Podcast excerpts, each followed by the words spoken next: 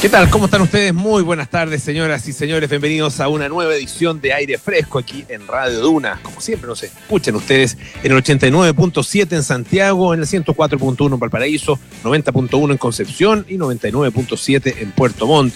Nos pueden escuchar también en el canal 665 de BTR.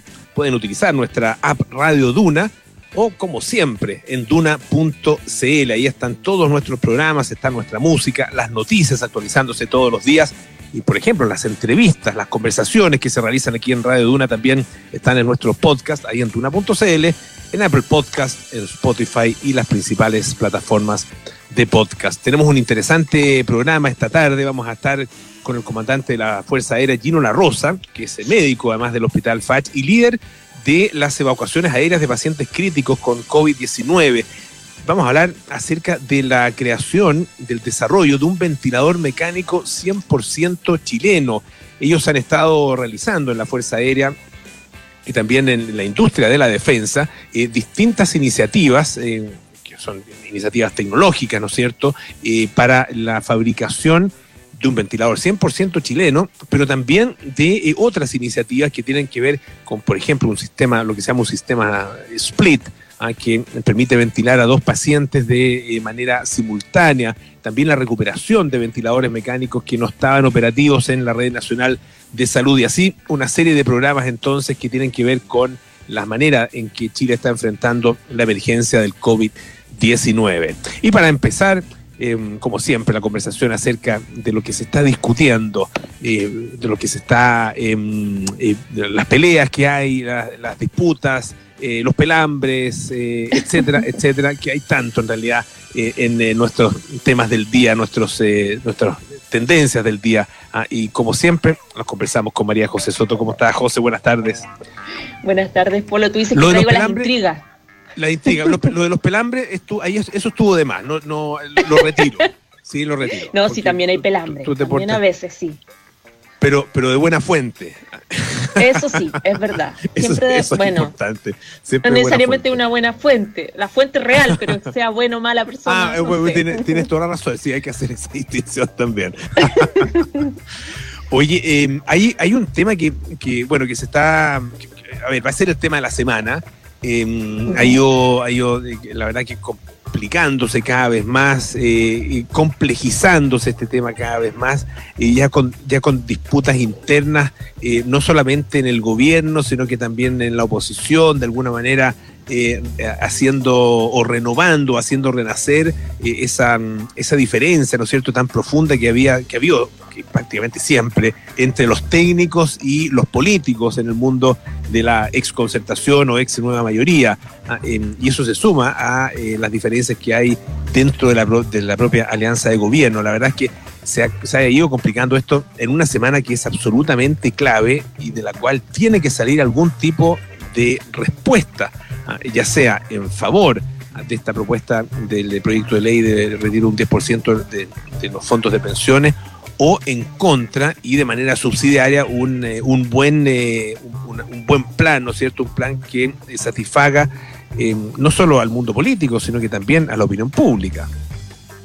Exactamente, es una semana clave, muchos dicen que es una semana histórica, de hecho hay algunos eh, que plantean que lo que pasa en el Congreso esta semana debería transmitirse por el canal público, por Televisión Nacional, porque es interesante saber eh, cuál es la reflexión, cuál es el debate que se hace sobre este proyecto de retiro del 10% de las pensiones, para conocer también el voto del el senador, el diputado del distrito por el que eventualmente se votó, etcétera, etcétera, y también para hacerse una idea de más o menos eh, por dónde van los tiros de lo que podría ser la votación de esta semana. Recordemos que mañana se retoma el debate, el miércoles, eh, me refiero en la Cámara de Diputados, el debate en particular, luego de que la semana pasada se, se votara, mm, se votara a, favor la idea de legislar y eh, el miércoles ya se vota 100% en la Cámara de Diputados, en particular el proyecto.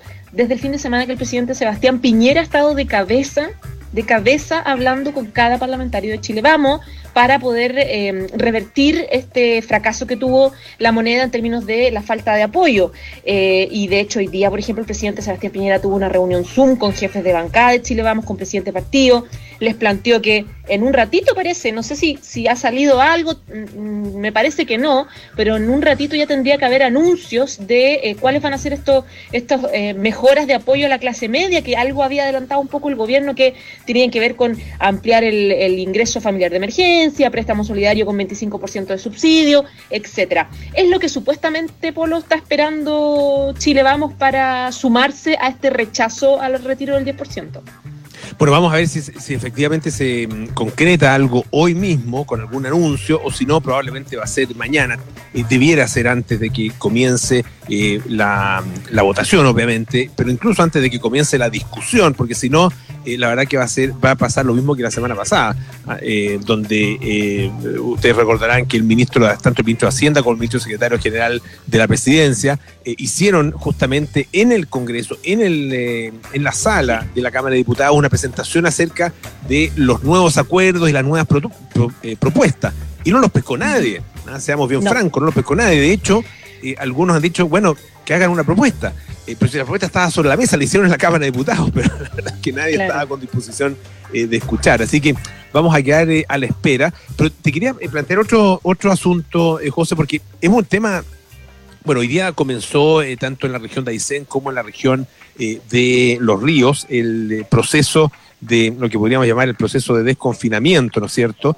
Eh, pero, eh, claro, ha sido bastante discutido y va a ser muy de a poco eh, con una serie de protocolos para, para que, con una serie de, exigencias para que se pueda efectivamente proceder a esta desescalada, como le pusieron los españoles, eh, y, también protocolos para, eh, para ir verificándola, digamos, desde el punto de vista práctico.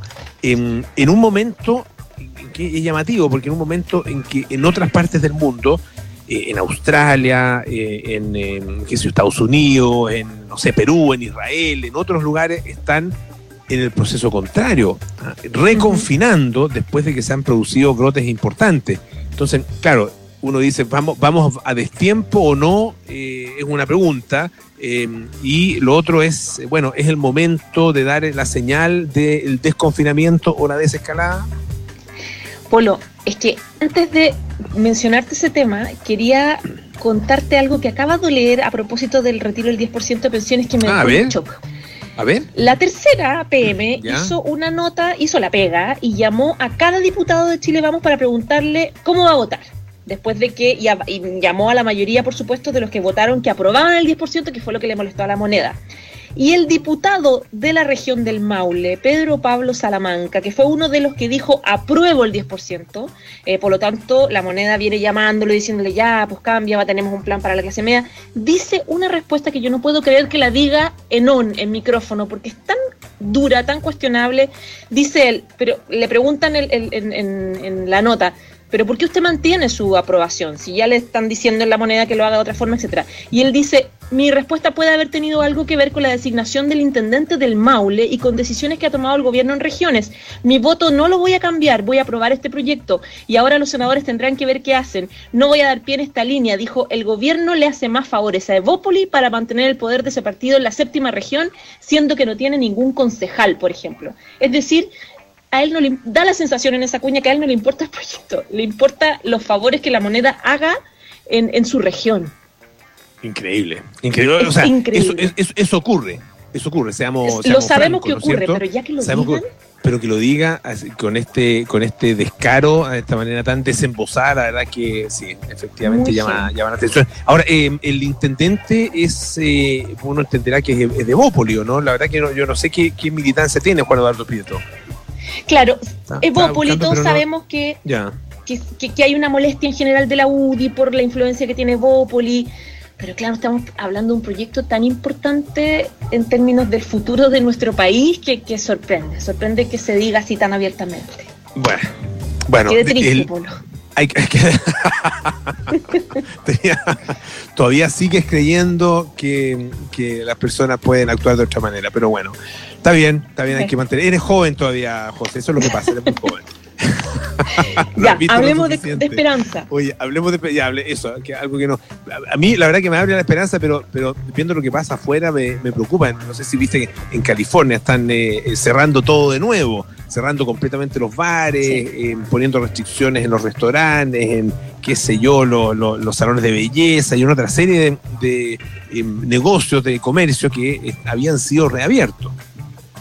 Exactamente. En varios países eh, se está advirtiendo hoy día, por ejemplo, he escuchado una, declaración del gobierno de Alemania que decían estamos realmente preocupados por este rebrote que está apareciendo en distintos puntos. Tú mismo lo mencionas en el caso de Estados Unidos. Por lo tanto, eh, la reapertura de la vida normal acá en Chile es algo que las autoridades tienen van planteando con muchísima cautela. Todavía falta, sin embargo todos los reportes cada día son más esperanzadores en términos de las cifras. Em, quiero contarte primero las cuatro principales metas que tendríamos que pasar para desconfinarnos y cómo vamos nosotros en función de esas metas. La primera es la demanda asistencial, Polo. Tiene que, eh, no puede superar la demanda asistencial el 85% y la región metropolitana tiene una ocupación de camas UCI todavía del 92%, que es muchísimo. Por lo tanto, nos falta ahí, hay que seguir eh, esperando. Segundo, los casos positivos tienen que ser del tope, es decir, como mucho del 10% de los PCR eh, hechos.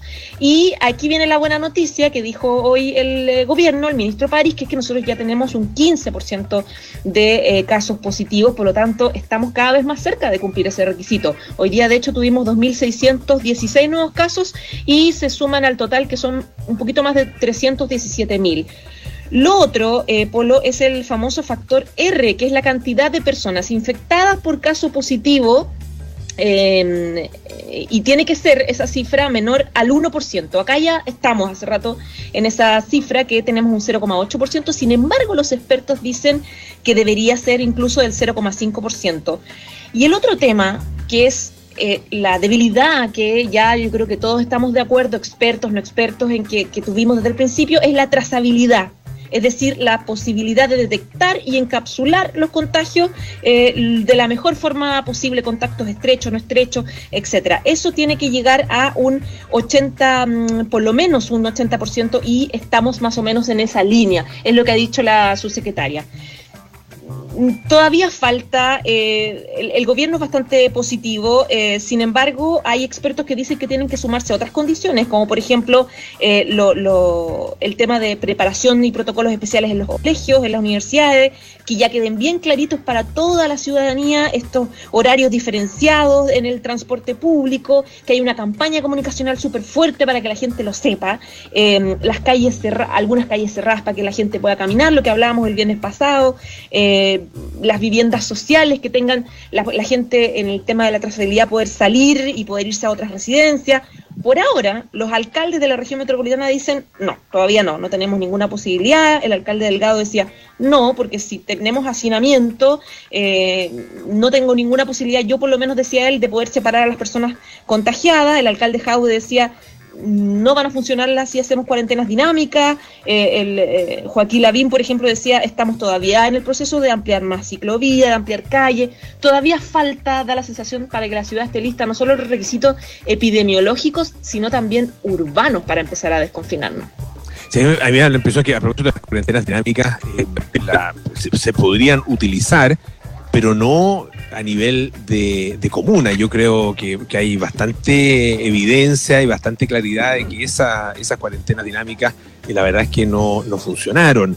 Ah, em, eh, yo, o sea, yo creo que eso, es uno de los aprendizajes que, ha tenido Chile.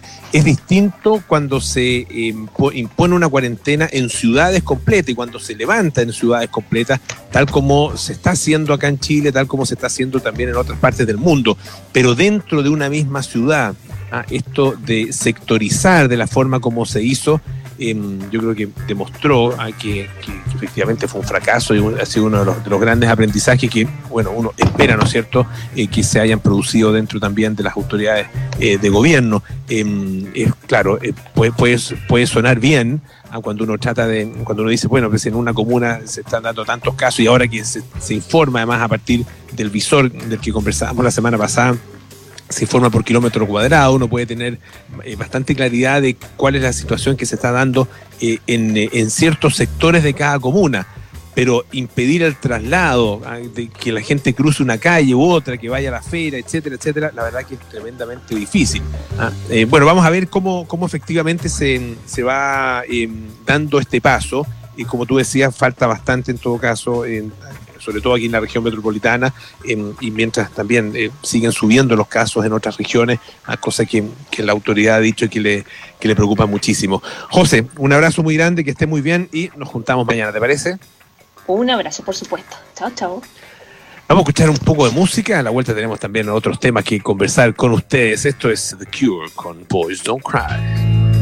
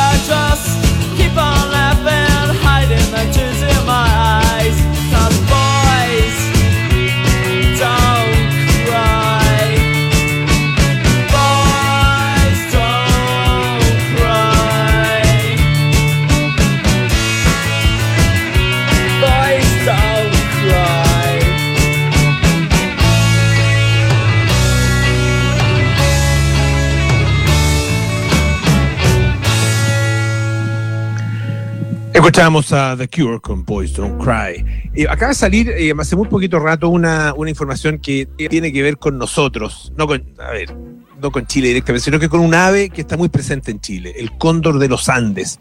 Ah, em, está presente en Chile, también eh, en, bueno, en buena parte de la cordillera, los Andes, pero sobre todo en Chile y Argentina.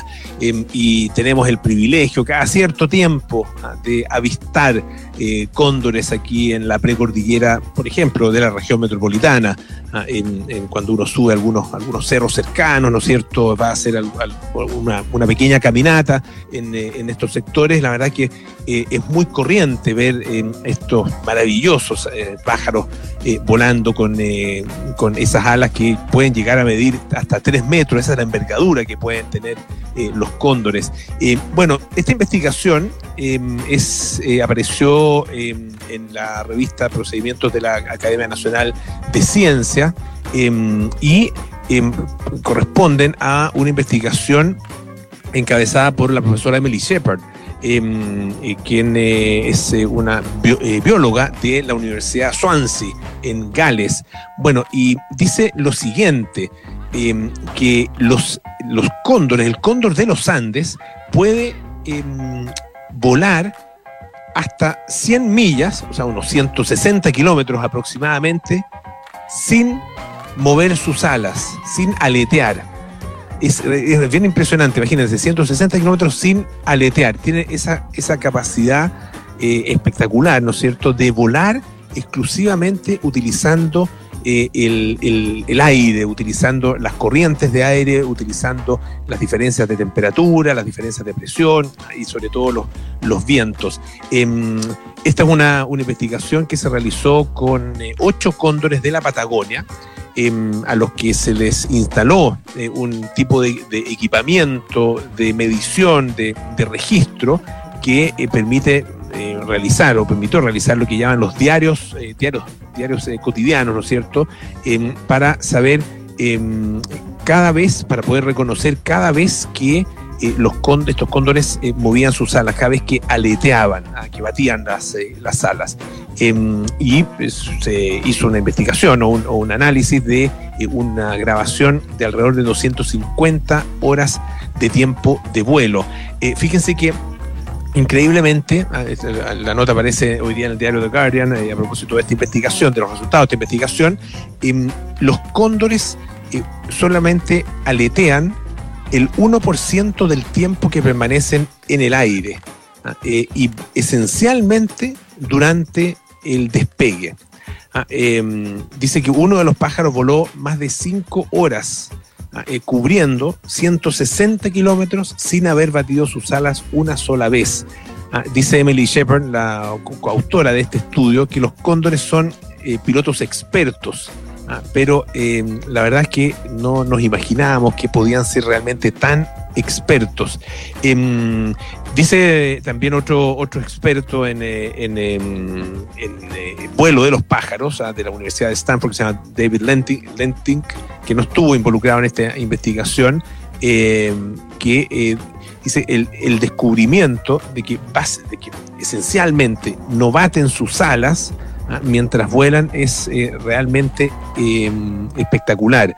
¿ah? Em, la verdad que, claro, había, hay mucha observación de cóndores y probablemente para muchas personas eh, esto no puede no ser tan novedoso, pero en la dimensión eh, que tiene es, realmente interesante. La cantidad de, em, de, de distancia que pueden efectivamente recorrer Ah, em, va mucho más allá de lo que eh, la gran mayoría de la gente, incluso de los expertos, pensaban.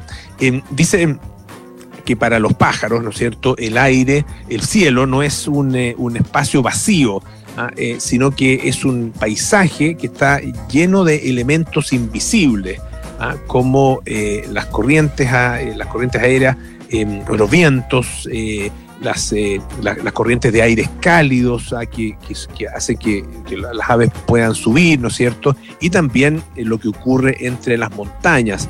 Ah, em, y por lo mismo, em, la verdad que lograr este tipo, estas eh, largas distancias, este tipo de vuelo, obviamente que corresponde a una maestría ah, em, que es realmente impresionante. dice que el expertise de los cóndores Em, es, en, volar de esta manera es también esencial para su estilo de vida. ¿ah? Em, recordemos, son, son aves eh, carroñeras, ¿no es cierto? ¿Ah? Em, es decir, lo que hacen es comer, no, son cazadoras, sino que lo hacen es comer animales, animales muertos. Eh, y, claro, esta, esta forma que tienen de estar eh, volando por encima de los cerros, por encima de las montañas, ah, mirando hacia abajo, mirando, esperando a que aparezca algún animal, ah, eh, la verdad que les permite entonces, eh, em, o sea, es, fundamental que para poder hacer eso puedan efectivamente entonces volar sin tener que batir demasiado sus alas. Ahora, la dimensión en la que, la que las baten, lo poco en realidad, y que mueven sus alas, es eh, eh, uno de los, de los aspectos más llamativos entonces de este estudio, ah, que bueno, ya está, como les decía, publicado, eh, se realizó en, en la Patagonia, en los Andes, en, la zona sur, tanto de Chile como de Argentina. Oye, otro, otro tema que esto lo, hemos comentado, pero ahora ya es absolutamente oficial, viene de Estados Unidos y tiene que ver con los eh, Washington Redskins, ¿ah? que es un equipo de fútbol americano, y que anunciaron de manera absolutamente oficial y definitiva que van a retirar tanto el nombre, ¿ah? los Redskins, como el logotipo, que es eh, el, perfil de eh, un, nativo americano, eh, un piel roja, como se les, decía antiguamente, eh, y a eso se refiere obviamente el nombre Redskins, a pieles rojas, em, y lo van a retirar, ah, tanto como les decía, el nombre como el propio logotipo. Y han hecho, dice, una revisión exhaustiva y han recibido, por supuesto, la presión de muchísimos grupos antirracistas esta franquicia de la, NFL, ah, de la Liga Nacional de Fútbol de, Estados Unidos, confirmó, digamos, que estaban considerando entonces este cambio de nombre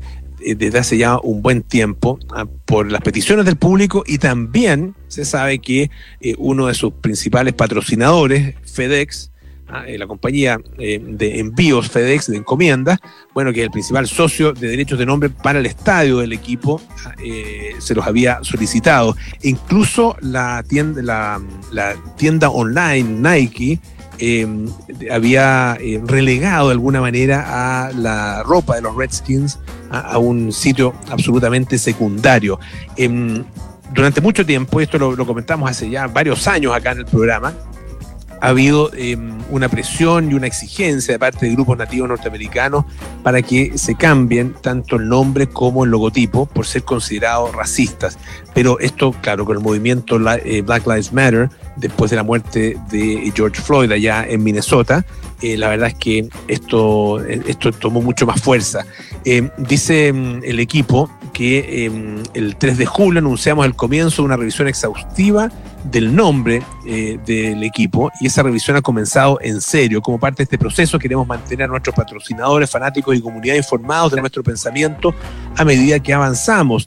Eh, y se dice también que el propietario, Dan Snyder, y el entrenador Ron Rivera están trabajando estrechamente para desarrollar un nuevo nombre y enfoque de diseño que mejor la posición de nuestra franquicia orgullosa y rica en tradición e inspira a nuestros patrocinadores, fanáticos y comunidad durante los próximos 100 años.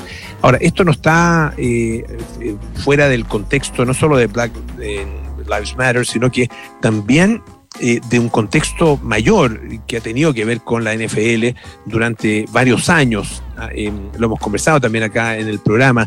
Y a estas alturas, incluso el propio comisionado de la NFL, Roger Goodell, que es, eh, ha sido bastante reticente em, a, dar pasos en favor de la manifestación, por ejemplo, de los jugadores. ¿ah? Eh, recordemos lo que pasó con eh, Colin Kaepernick, ¿no es cierto?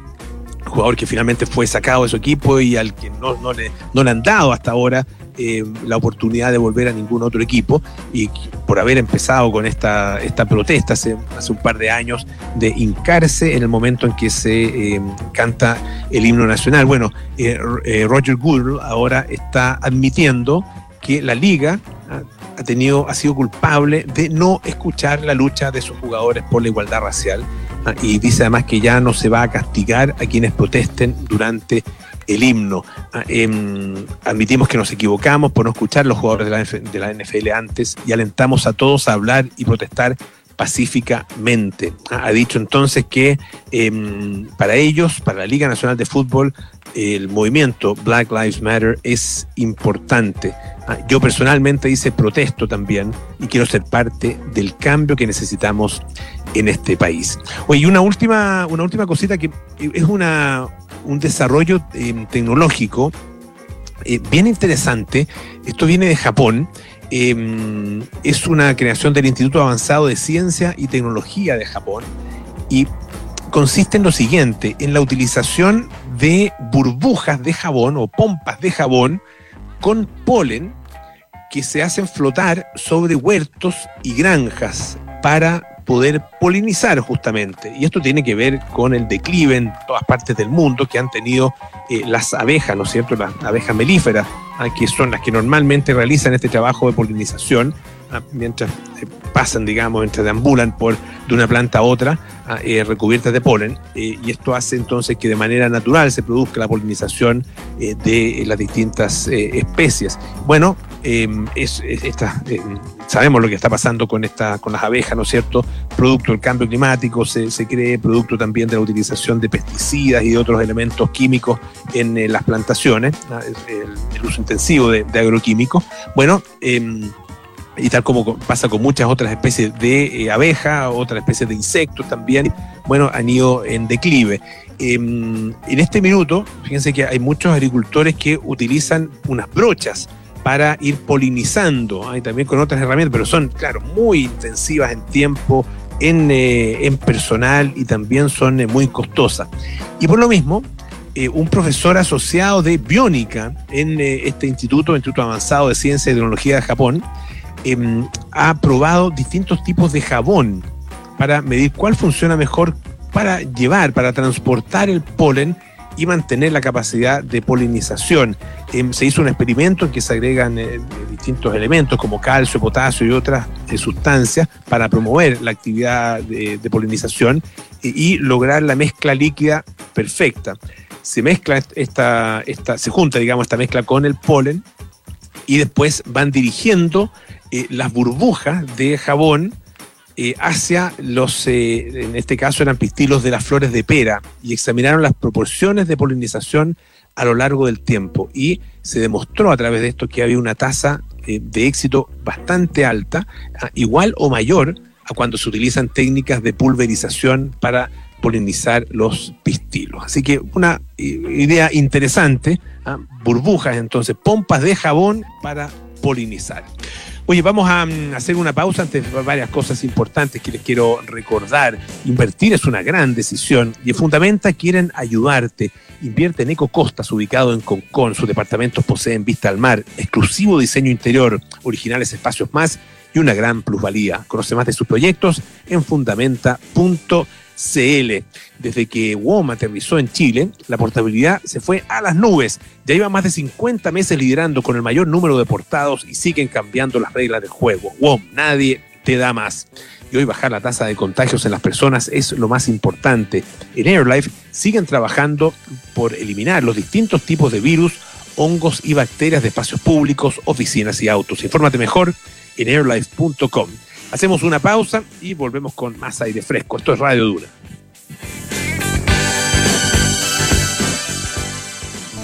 ¿Recuerdas cuándo fue la última vez que viviste un gran momento? En Fundamenta, sabemos que un momento inolvidable se vive en un gran lugar. Te presentamos Eco Horizonte. Vive en la dehesa, en amplios departamentos duplex y exclusivas terrazas con quincho privado. Además, sorpréndete con su diseño y espacios más, creados por reconocidos diseñadores chilenos. Conoce más de nuestros proyectos en fundamenta.cl. Inmobiliaria Fundamenta. Tu felicidad, nuestro compromiso. En AirLife llevamos más de 20 años eliminando hasta en un 99,9% de virus, hongos y bacterias de espacios públicos, oficinas y autos, bajando así la tasa de contagios en las personas. Hoy, prevenir es más importante que nunca. Quédate en tu casa si es posible, evita el contacto con personas y lava bien tus manos. En AirLife seguiremos trabajando por eliminar los distintos tipos de virus, hongos y bacterias. Infórmate mejor en airlife.com. Me encanta el teletrabajo, pero necesito una silla. No aguanto el dolor de espalda. Así como vamos, el gimnasio lo va a tener que armar en la casa. Mamá, necesito un computador para poder estudiar online. Porque queremos que sigas cuidándote, compra todo lo que necesites con tus tarjetas de crédito Scotiabank y pagas tan seis cuotas sin interés en todos los comercios online. Scotiabank, tú decides, nosotros te asesoramos. Promoción válida desde el 1 al 31 de julio de 2020. Cae 0%. Costo total del crédito 300 mil pesos calculado en un monto de 300 mil pesos. Infórmese sobre la garantía estatal de los depósitos en su banco o en cmfchile.cl. Estás en aire fresco con Polo Ramírez. Ya estamos de vuelta aquí en aire fresco, esto es Radio Duna. La tercera es el sitio informativo número uno en Chile. Uno de cada dos chilenos y chilenas que navegaron en sitios de noticias e información en mayo de este año lo hicieron en la tercera.com, según Comscore. Infórmate, cuídate y quédate en casa. La tercera, más que un diario. Y desde que llegó WOM en el año 2015, el valor de Giga bajó en un 98% y mejoraron los planes de telefonía móvil para todos. Hoy en WOM siguen cambiando las reglas del juego para entregarle mucho más a sus clientes. WOM, nadie te da más. Ya estamos al teléfono con nuestro invitado de esta tarde, el comandante Gino La Rosa ese médico del Hospital de la Fuerza Aérea y también una de las personas que ha liderado las evacuaciones aéreas de pacientes críticos con COVID-19. Vamos a, conversar acerca de distintas iniciativas eh, que han eh, tomado en la Fuerza Aérea, también en, en AER, ¿no es cierto?, y su filial eh, DTS y FAMAE, em, para desarrollar em, distintos tipos de elementos que nos permitan enfrentar la pandemia del coronavirus es eh, específicamente la fabricación, entre otras cosas, de un ventilador mecánico 100% chileno. Comandante, bienvenido, ¿cómo está? Muy bien, Pablo, muy buenas tardes, ¿cómo está usted? Muy bien, gracias. Cuénteme, em, em, antes de, mm, conversar sobre el tema de los ventiladores mecánicos, eh, porque hace algún tiempo conversamos también eh, acerca de las evacuaciones de pacientes críticos con COVID-19. ¿Cuál es la, situación que están viendo en estos días con respecto eh, a lo que se está viviendo justamente con estos pacientes críticos? Bueno, eh, es una pregunta súper interesante, Polo, en respecto a, esta a esta maniobra, operación de, evacuación de pacientes críticos de distintas unidades de hospitalarias de, en primera instancia de región metropolitana y en primera fase no debemos olvidar que los primeros pacientes que se trasladaron fueron desde Isla Pascua a territorio continental. Y en ese escenario fue una escalada que fue incrementándose día a día durante el periodo de abril, mayo, y hemos notado los últimos 20 días o 15 días una disminución del requerimiento por parte de, las organizaciones estatales para la Fuerza Aérea de Chile en el sentido de ayudar a gestionar eh, estos pacientes en sus unidades de cuidados críticos a lo largo del país. Y sin ir más lejos, la última evacuación que se efectuó eh, fue realizada el jueves de la semana recién pasada con destino desde Antofagasta a origen Antofagasta, perdón, con destino a Santiago, cuatro pacientes. Así es. Y esto, eh, ahí ustedes ven, han visto que eh, es coincidente con esta leve mejoría que ha descrito el gobierno. Correcto, correcto. Hay un correlato en ese sentido con una disminución de los requerimientos producto de la disponibilidad de recursos de, de, camas críticas y la, no necesidad de ser trasladado a distintos lugares del país. Efectivamente, una disminución de los contagios, una disminución de los casos que requieren unidades de, mayor complejidad, me refiero a ventilación mecánica o pacientes que requieren alguna terapia de, cuidados críticos, hay un descenso, sí, eso es una, una realidad que se, se, siente concretamente reflejada en, en la disminución de los traslados por vía aérea.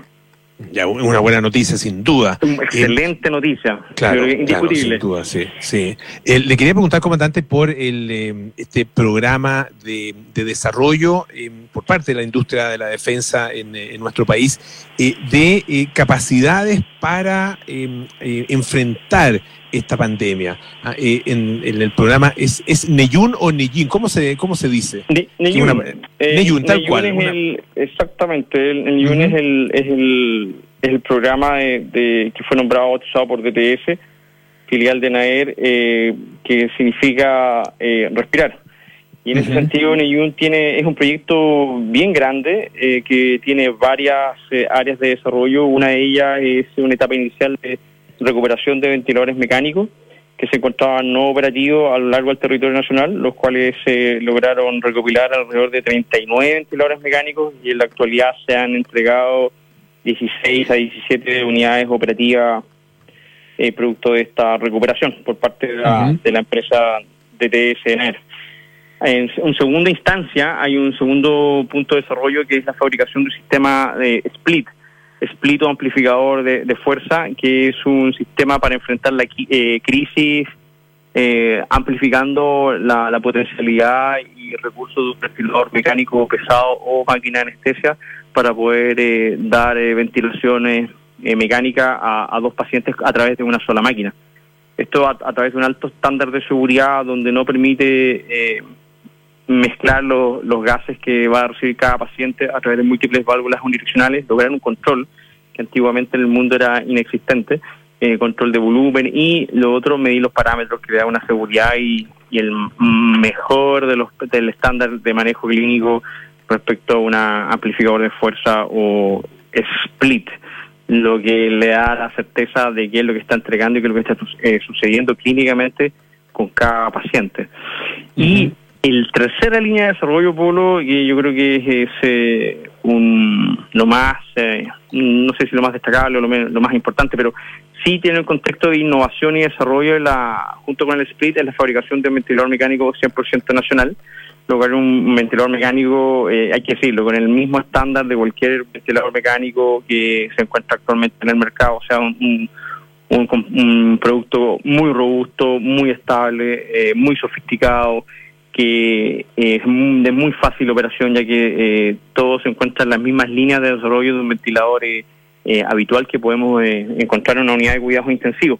Y con la ventaja que la fabricación es 100% nacional, con una red de apoyo a lo largo del territorio nacional y con la capacidad de soporte logístico y manufactura en el mismo territorio.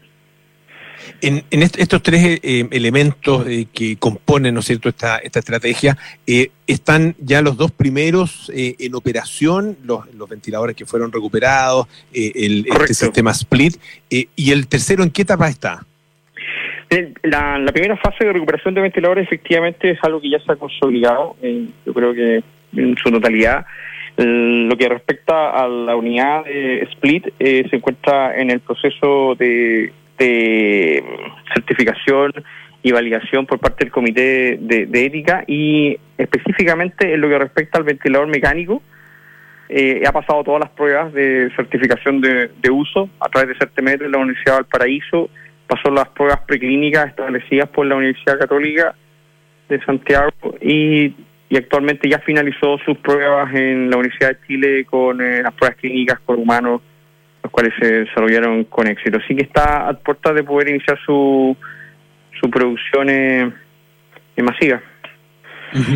Eh, estamos eh, conversando, les cuento, con el comandante de la Fuerza Aérea, Gino La Rosa, que es médico del hospital de la FACH, también ha participado en las evacuaciones aéreas de pacientes críticos con COVID-19. Estamos hablando acerca de, esta, de este desarrollo de, de la ventilación mecánica, podríamos decir, en, en Chile, y sobre todo de este ventilador 100% fabricado en, en, nuestro país. ¿Qué, qué, cuáles son los, desafíos em, tecnológicos que tiene la fabricación de un ventilador?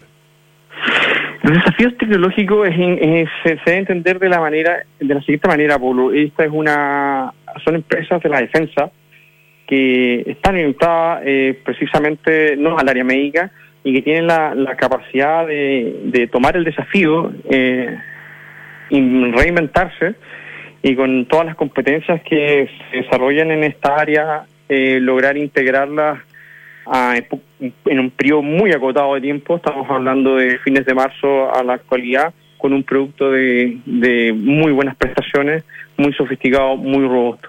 Y en ese sentido, los desafíos son integrar distintas áreas eh, de lo que es la ingeniería con el área médica para poder llegar a un producto donde desconocían completamente eh, qué, cuáles eran los requerimientos por parte del punto de vista clínico, los elementos de seguridad que debían ser entregados y traducirlos a, a todo el mundo de la ingeniería, es un número preciso, exacto, que necesita elementos que sean trazables, con muchas unidades de control y nos vamos dando cuenta que, que solamente cambiando el lenguaje de comunicación entre dos mundos tan diversos, que se ven tan diversos pero están muy enlazados, podemos entregar un producto eh, de alta calidad en muy poco tiempo.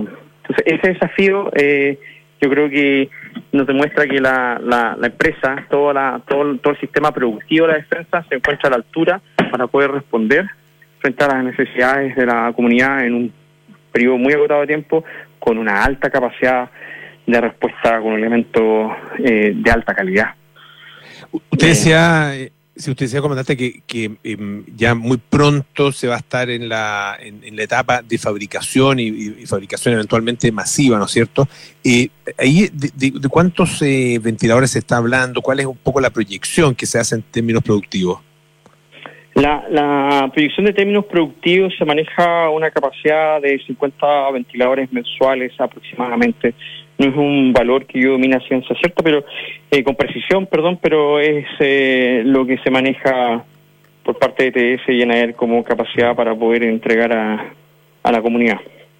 Claro, una cantidad que es súper interesante porque em, sabemos que hay, bueno, hay varios miles de ventiladores en este minuto, eh, pero que en algún momento eh, las capacidades de Chile de ventilación mecánica han estado eh, tremendamente exigidas y en algún momento había 200 y algo, ahora hay 400 y algo ventiladores disponibles en, la medida en que ha ido mejorando la situación, pero efectivamente estuvimos tremendamente apremiados y una cantidad así la verdad que podría ser, podría significar la salvación de muchas vidas. Así es, Polo, eso es muy importante. Y, mm. acá hay, una, una, línea de fundamento adicional, que la defensa entrega, eh, adquiere conocimiento, eh, adquiere una capacidad y que es eh, de la Fuerza de Chile, de las empresas de la defensa en territorio nacional para poder responder eh, frente al llamado de las autoridades si es que así se requiere. Y, eso habla de autonomía y autosuficiencia, es fundamental para poder enfrentar cualquier crisis en, en el contexto de una, de una nación.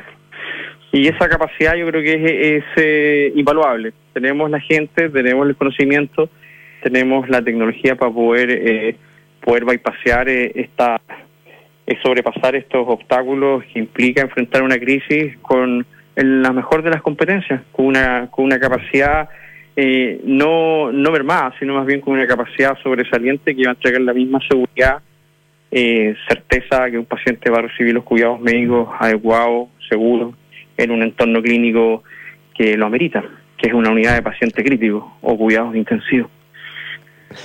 Le queremos agradecer muchísimo al comandante de la Fuerza Aérea, Gino La Rosa, que es médico además del Hospital de la Fuerza Aérea, por esta conversación con aire fresco. Que esté muy bien, comandante. Un gusto. Polo, encantado, que esté muy bien. Buena tarde. Vamos a escuchar un poquito, un poquito más de música. Este es eh, Supertramp con The Logical Song.